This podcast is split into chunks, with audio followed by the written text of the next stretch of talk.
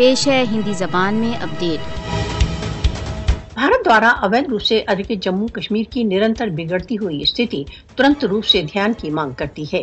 وشو کو کشمیر پر بھارت دوارا کیے جا رہے بھیشن راجیہ آتنک کی اپیکشا نہیں کرنا چاہیے۔ کشمیر بھارت کا بھیتری معاملہ نہیں ہے ورن دکشن ایشیا کا ایک پرمانو فلیش پوائنٹ ہے۔ کشمیر کا انرنیت مدعا دکشن ایشیا میں پرمانو وسفوٹ کا کارک بن سکتا ہے۔ کشمیر وواد کی اپیکشا کسی کے بھی ہت میں نہیں ہے۔ چھیتر میں پرمانو سنگرش کو ٹالنے کے لیے راشٹر سنگھ کو کشمیر وواد کے سمادھان میں ہستکشیپ کرنا چاہیے۔ کشمیر سنکٹ خطرناک روپ سے سلگ رہا ہے۔ وشو کے لیے اس سندرب میں سکریہ ہونے کا سمے آ پہنچا ہے۔ کشمیر وواد کے سمادھان میں ولمب کے سمپورن وشو پر پربھاؤ ہوں گے۔